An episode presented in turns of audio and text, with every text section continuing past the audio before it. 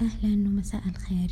آه، دايما نسمع كلمة أو جملة التجربة خير برهان آه، بس ننسى دائما إنه التجارب الصغيرة مهما كانت تعتبر من التجارب يعني.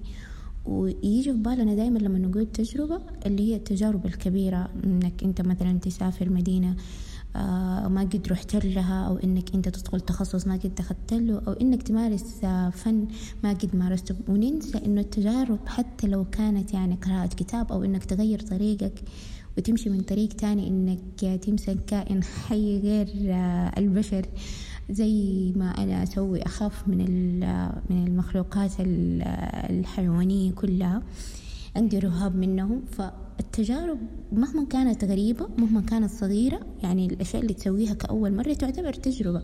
فحاول إنك تجرب حاجة لا أقل من ثلاثين دقيقة وتقدر تشاركنا التجربة. زايد إنه اليوم التجربة بتكون صغيرة بس بكرة حتكون كبيرة. وتجربة عن تجربة حتأثر فيك مرة كتير حتصغر شخصيتك أكتر وحتعرف آه، إيش الأشياء اللي أنت شاطر فيها أكتر يعني حتبلغ مهاراتك أكتر. فحاول تجرب لأنه ليش لأ؟